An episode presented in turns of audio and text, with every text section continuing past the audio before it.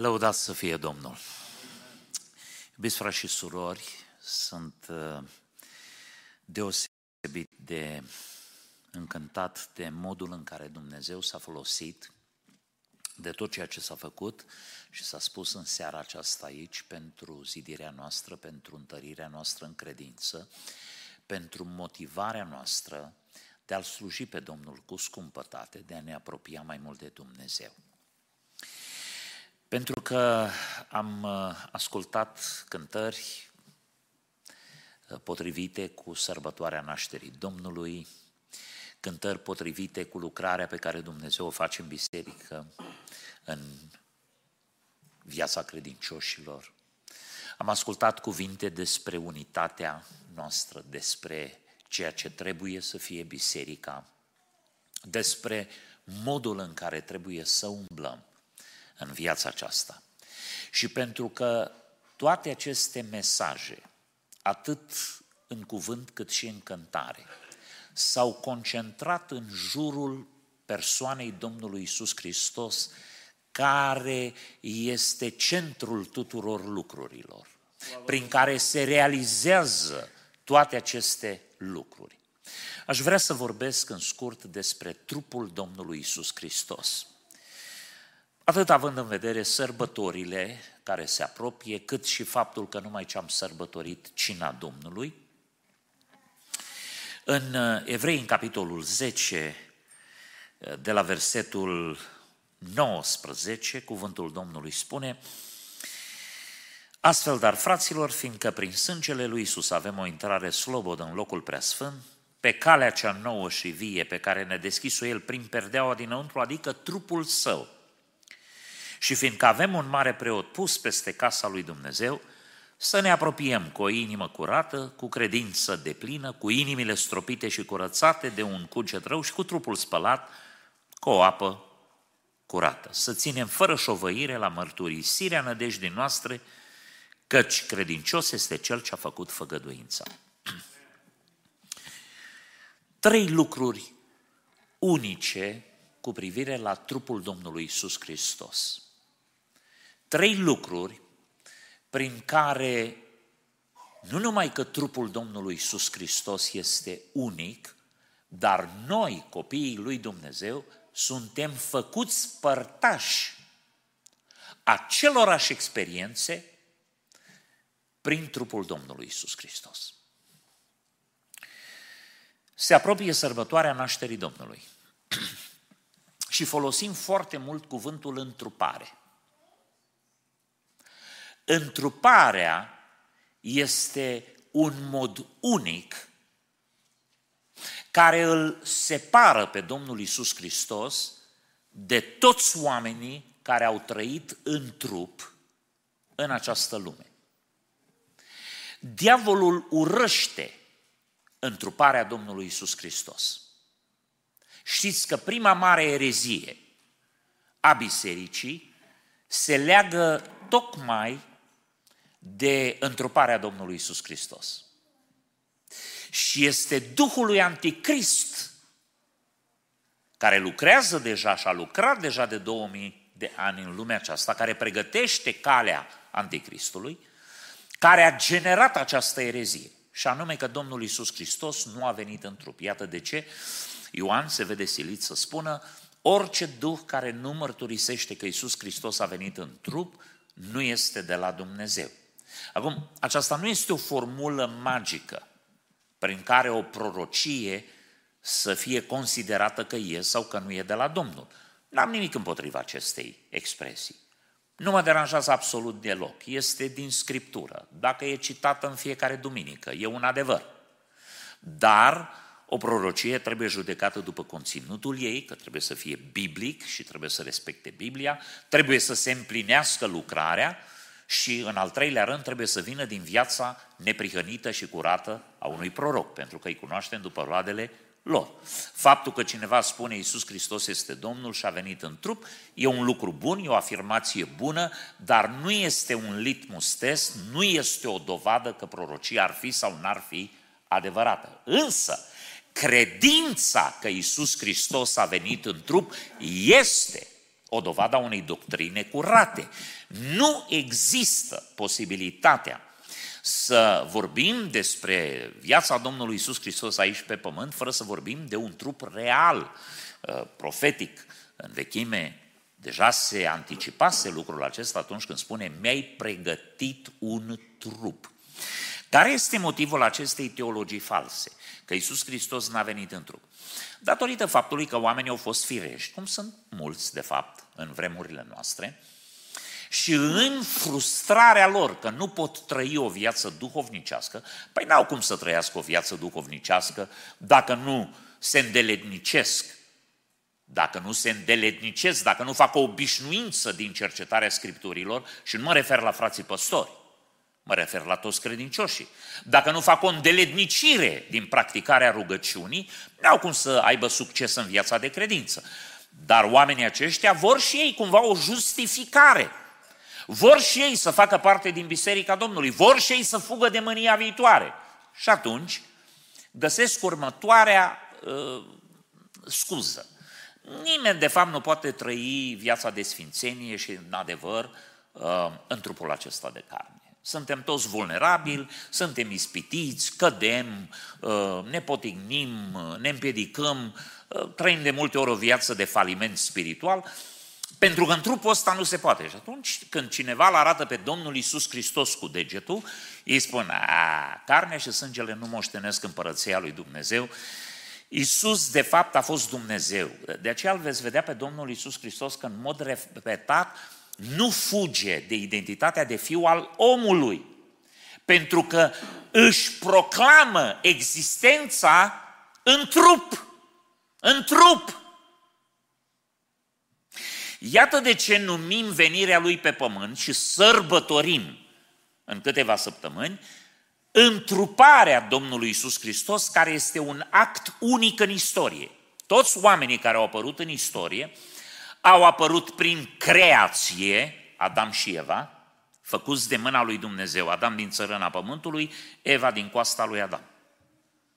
Prin procreație, toți oamenii care s-au născut din femeie, ei, când vorbim de Domnul Isus Hristos, nu vorbim nici de creație, nici de procreație, pentru că El purcede de la Duhul Sfânt, ci vorbim de întrupare, singura ființă preexistentă înainte de Avram, înainte de Adam, este Domnul Isus Hristos. Noi nu suntem preexistenți. Noi nu suntem luați ca niște halate dintr-o cămară uh, de suflete pe care Dumnezeu le trimite pe pământ. Nu. Biblia spune în Genesa că prin intersecția între material și spiritual, Duhul de viață de la Dumnezeu, s-a făcut, a luat ființă un suflet viu. Cu alte cuvinte, la creație, când Dumnezeu a unit suflarea de viață și trupul modelat din țărână de mâna lui Dumnezeu, s-a făcut un suflet viu, atunci a apărut. Noi suntem veșnici în viitorul nostru. Noi nu suntem veșnici în trecutul nostru, pentru că niciunul dintre noi nu este Dumnezeu. Am apărut undeva pe traiectoria istoriei și vom continua în eternitate. Însă Domnul Isus Hristos este din veșnicie în veșnicie este alfa și omega, începutul și sfârșitul. El este singurul preexistent care a luat un trup ca al nostru ca să vină și să trăiască în lumea aceasta. Iată de ce întruparea Domnului Isus Hristos este unică. Ei, pe care este relevanța, valoarea întrupării sale? Este că prin trupul acesta care reprezenta vălul, reprezenta perdeaua care ne separa pe noi de Dumnezeu, când trupul acesta de carne pe care l-a adus Domnul Isus Hristos, l-a luat Domnul Isus Hristos, s-a rupt, s-a frânt la cruce, a deschis calea nouă și vie pe care noi să pășim în prezența lui Dumnezeu.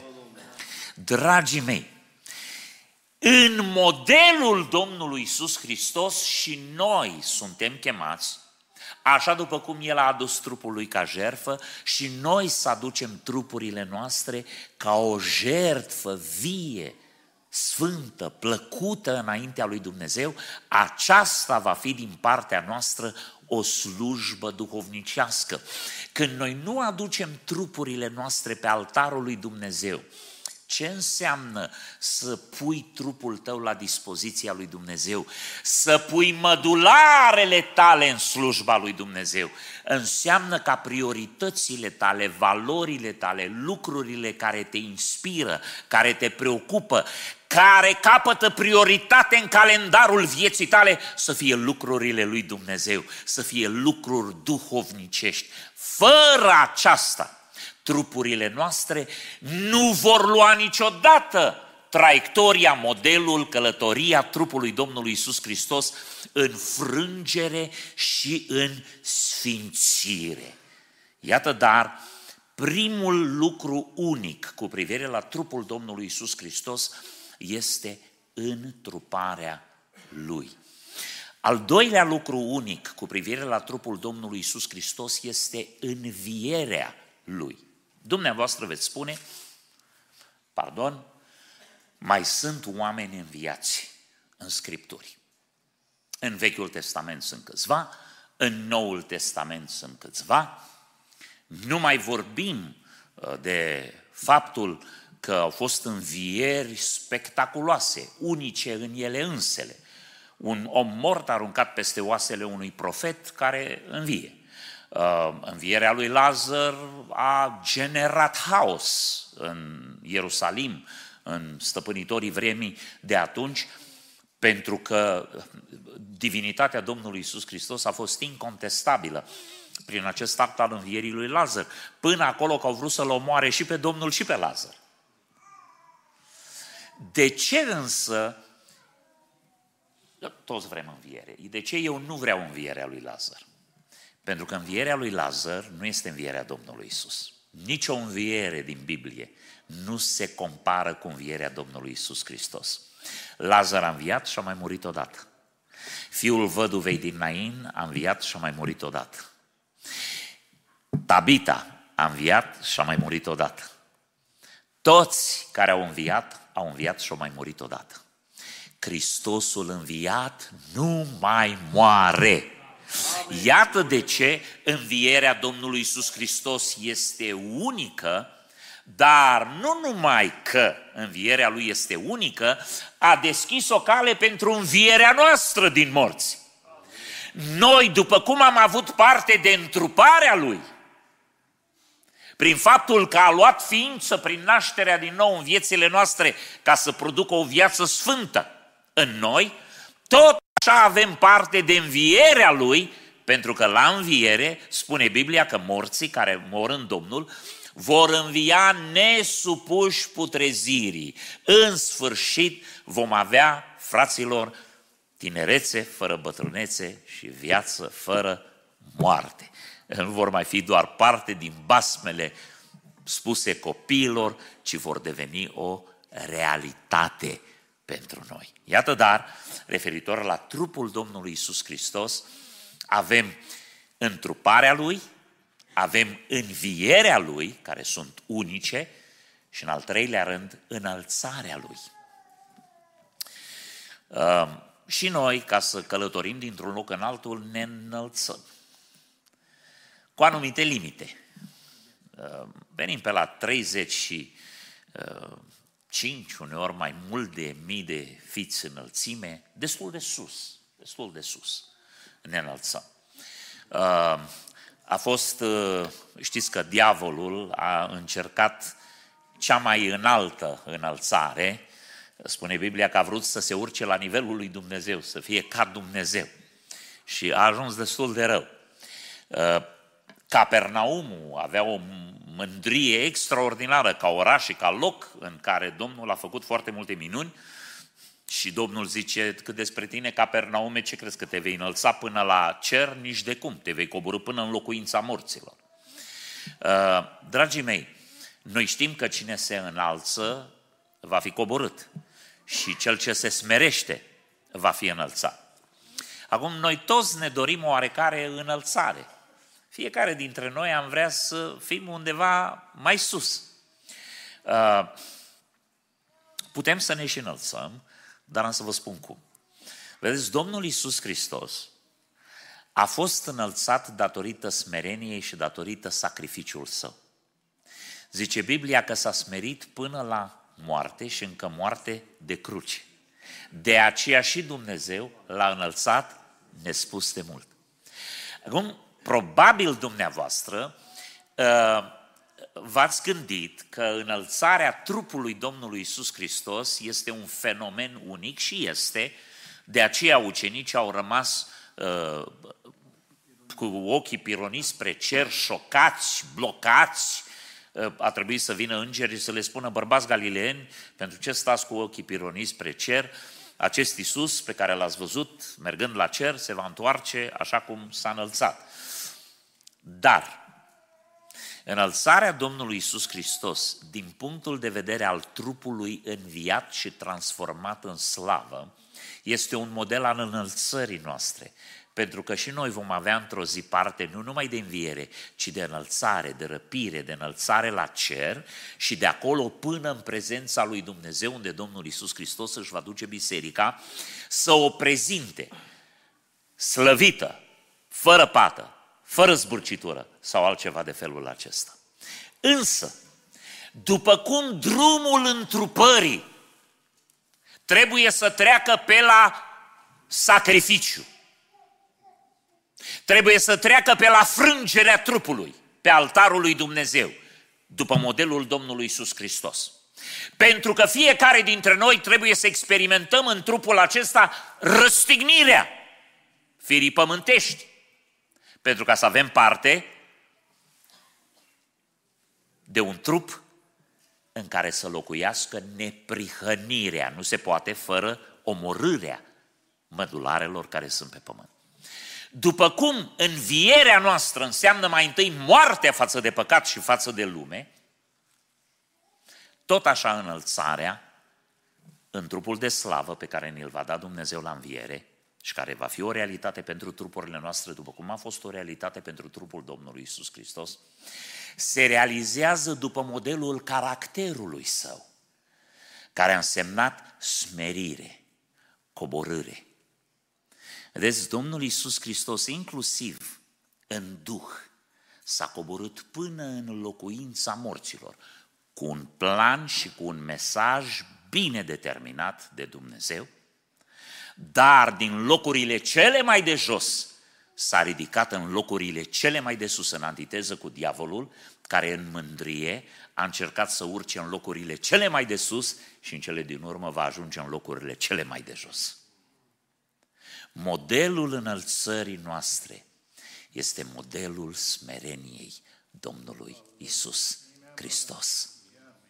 Iată dar, vorbind despre trupul Domnului Isus Hristos, pe care îl sărbătorim la nașterea Domnului, la întruparea Domnului, pe care îl sărbătorim de Paști la crucificarea și învierea Lui și pe care îl anticipăm. Atunci când trupul de pe pământ, care este biserica Lui, se va ridica să fie întotdeauna cu Domnul în slavă. Suntem chemați astăzi. Mai întâi de toate, să punem trupurile noastre la dispoziția lui Dumnezeu. Să facă El ce vrea în noi și cu noi. Să decidă El în locul nostru. Să umple trupurile noastre de Duhul Sfânt ca să devină temple ale lui Dumnezeu. Apoi, să lăsăm viața lui Dumnezeu să ia ființă în noi, pentru că suflete vii, numai acestea vor avea parte de trupuri nemuritoare. Uh, suntem suflete moarte în trupuri muritoare. Când îl primim pe Domnul Isus Hristos, devenim suflete vii în trupuri tot muritoare. Așteptăm ziua în care vom deveni suflete vii în trupuri nemuritoare, atunci când vom avea parte de învierea Domnului Isus Hristos. Și când vom avea parte de învierea Lui, dacă ne-am smerit, Dacă ne-am văzut mici, nevrednici, neînsemnați, și l-am văzut pe el mare, l-am văzut pe el totul, într-o zi vom avea parte de o înălțare extraordinară. Atât de sus încât vom împărăți împreună cu El în slavă. Și pentru aceasta zicem, lăudat să fie Domnul, vă dorim sărbători binecuvântate. O sărbătoare a nașterii Domnului binecuvântată. O sărbătoare a anului nou binecuvântată. Un an nou fericit și binecuvântat. Har, pace și binecuvântare peste dumneavoastră și familiile dumneavoastră și peste Biserica Grace. Amin. Amin.